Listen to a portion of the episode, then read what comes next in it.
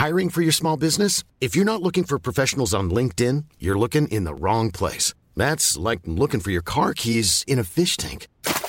LinkedIn helps you hire professionals you can't find anywhere else, even those who aren't actively searching for a new job but might be open to the perfect role. In a given month, over 70% of LinkedIn users don't even visit other leading job sites. So start looking in the right place. With LinkedIn, you can hire professionals like a professional. Post your free job on linkedin.com slash people today.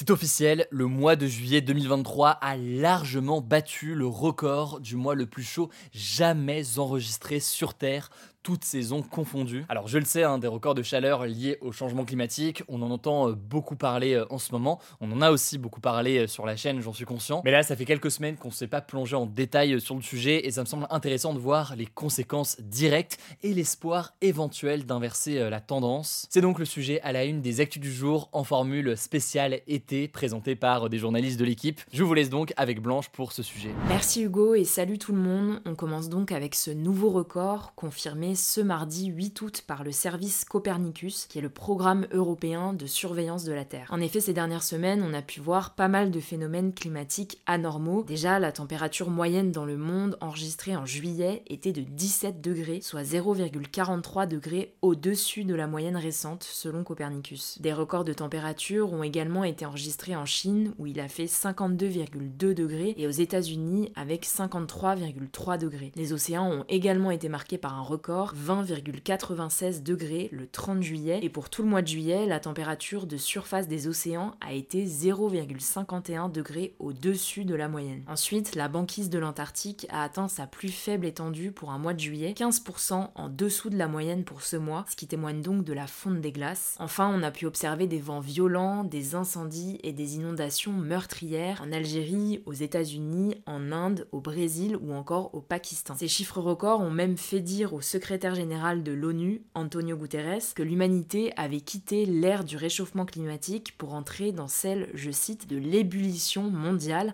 un terme fort donc pour dénoncer l'urgence climatique. D'ailleurs, petit aparté, on a lu pas mal de commentaires sous nos posts et vidéos ces derniers jours parlant du mauvais temps dans certaines régions en France et l'opposant presque au réchauffement climatique. Alors déjà, c'est pas parce qu'il pleut et qu'il fait froid à côté de chez vous que ça veut pas dire qu'il fait très très chaud ailleurs dans le monde. Et en fait, ce mauvais temps qu'on a vu en France, il était dû à une dépression en provenance des îles britanniques. D'ailleurs, les températures étaient plutôt proches des normales de saison. Bon, alors, une fois qu'on a dit ça, à quoi est due cette canicule? Eh bien, en fait, c'est la combustion des énergies fossiles, donc le charbon, le pétrole et le gaz, qui est responsable du changement climatique et donc de ces chaleurs records. Il faut savoir que ces énergies fossiles représentent 79% des émissions mondiales de gaz à effet de serre, les gaz responsables du changement climatique selon des chiffres de 2019. Selon le réseau scientifique World Weather Attribution, les récentes canicules en Europe et aux États-Unis auraient été quasiment impossibles sans l'effet de l'activité humaine. Et selon le GIEC, donc les experts de l'ONU sur le climat, ces vagues de chaleur extrême vont devenir plus intenses et plus fréquentes à cause du changement climatique, ce qui veut dire que si rien ne change, ce mois de juillet de tous les records ne sera très certainement pas le dernier. Et d'ailleurs, Copernicus s'attend à une fin d'année relativement chaude à cause de El Niño, un phénomène climatique naturel qui se traduit par le réchauffement d'une partie de l'océan Pacifique et donc qui se traduit par un réchauffement des températures mondiales. Alors une fois qu'on a dit ça, quelles sont les conséquences concrètes de ces records sur le long terme? Eh bien la première menace, elle est sur la production alimentaire. En effet, les aléas climatiques peuvent détruire les récoltes et créer des famines alimentaires. La deuxième menace pèse elle sur la santé plus de 250 000 personnes pourraient mourir chaque année d'ici à 2050 à cause des températures extrêmes. La troisième menace, c'est la montée des eaux. Concrètement, de nombreuses villes comme New York aux États-Unis, par exemple, pourraient se retrouver inondées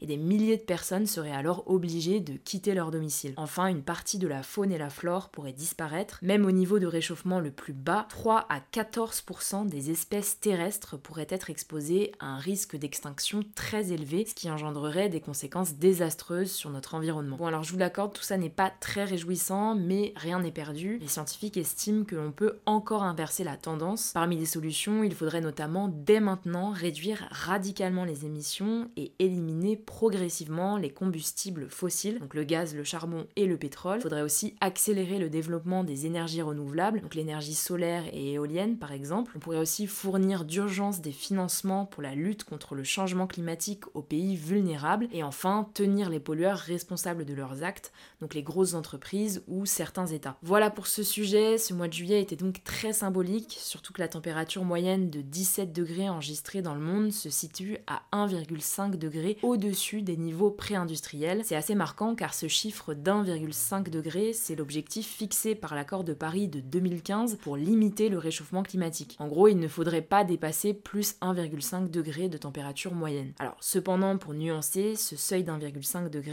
porte sur des moyennes sur de nombreuses années et pas sur un seul mois comme le mois de juillet là. C'est tout pour moi, je vous laisse avec Léa pour le reste des actualités. Merci Blanche et salut tout le monde. On commence avec cette actu. Au Niger, les militaires responsables du coup d'État qui ont renversé le président du pays Mohamed Bazoum ont annoncé ce lundi la nomination d'un nouveau Premier ministre. Il s'agit d'Ali Mahaman Lamine Zayn qui a été ministre des Finances au Niger entre 2002 et 2010. Cette nomination, elle intervient au lendemain de l'expiration de l'ultimatum posé par la CDAO, la communauté économique des États de l'Afrique de l'Ouest, pour rétablir au pouvoir le président qui est actuellement séquestré. Les militaires responsables du coup d'État ont d'ailleurs demandé aux membres de la CDAO de revenir au Niger pour pouvoir dialoguer avec eux. En tout cas, les membres de la CDAO devraient se rassembler ce jeudi pour un nouveau sommet au Nigeria, un pays voisin du Niger. On vous tiendra au courant. Deuxième actu, en France cette fois-ci, le ministre de l'Intérieur Gérald Darmanin a annoncé ce lundi avoir engagé la dissolution de l'organisation catholique intégriste Civitas suite à des propos antisémites prononcés pendant un rassemblement du mouvement. Alors Civitas, ça vous dit peut-être rien, mais cette organisation avait notamment soutenu la candidature du candidat d'extrême droite Éric Zemmour à l'élection présidentielle de 2022. C'est aussi elle qui avait poussé à l'annulation d'un concert du chanteur Bilal Hassani dans une ancienne église de Metz en avril dernier. Troisième actu, l'avocat franco-espagnol Juan Branco, qui participe à la défense d'Ousmane Sonko, qui est le principal opposant politique du président du Sénégal, a été expulsé du Sénégal ce lundi. En fait, il était entré clandestinement au Sénégal car il fut l'objet d'un mandat d'arrêt dans le pays. Il était activement recherché depuis son apparition dans une conférence de presse la semaine dernière. Ce week-end, il a finalement été arrêté à la frontière mauritanienne alors qu'il tentait de quitter le Sénégal déguisé en pêcheur. Quatrième actu, en France, cinq policiers du Raid de Marseille, qui est une unité d'élite de la police, ont été placés en garde à vue suite à la mort d'un homme de 27 ans pendant les émeutes à Marseille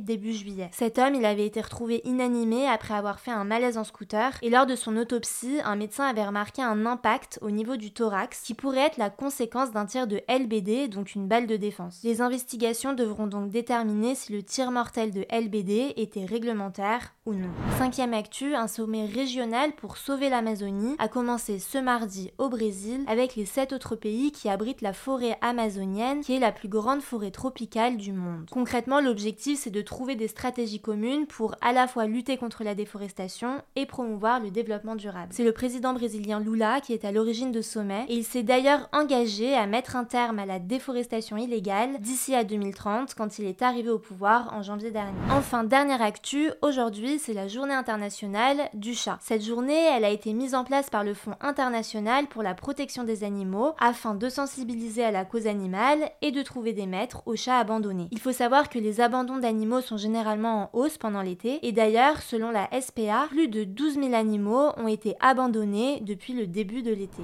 Voilà, c'est la fin de ce résumé de l'actualité du jour. Évidemment, pensez à vous abonner pour ne pas rater le suivant, quelle que soit d'ailleurs l'application que vous utilisez euh, pour m'écouter. Rendez-vous aussi sur YouTube ou encore sur Instagram pour d'autres contenus d'actualité exclusifs. Vous le savez, le nom des comptes, c'est Hugo Décrypte. Écoutez, je crois que j'ai tout dit. Prenez soin de vous et on se dit à très vite. Mom deserves the best, and there's no better place to shop for Mother's Day than Whole Foods Market. They're your destination for unbeatable savings, from premium gifts to show-stopping flowers and irresistible desserts. Start by saving 33% with Prime on all body care and candles. Then get a 15-stem bunch of tulips for just $9.99 each with Prime. Round out Mom's menu with festive rosé, irresistible berry chantilly cake, and more special treats. Come celebrate Mother's Day at Whole Foods Market.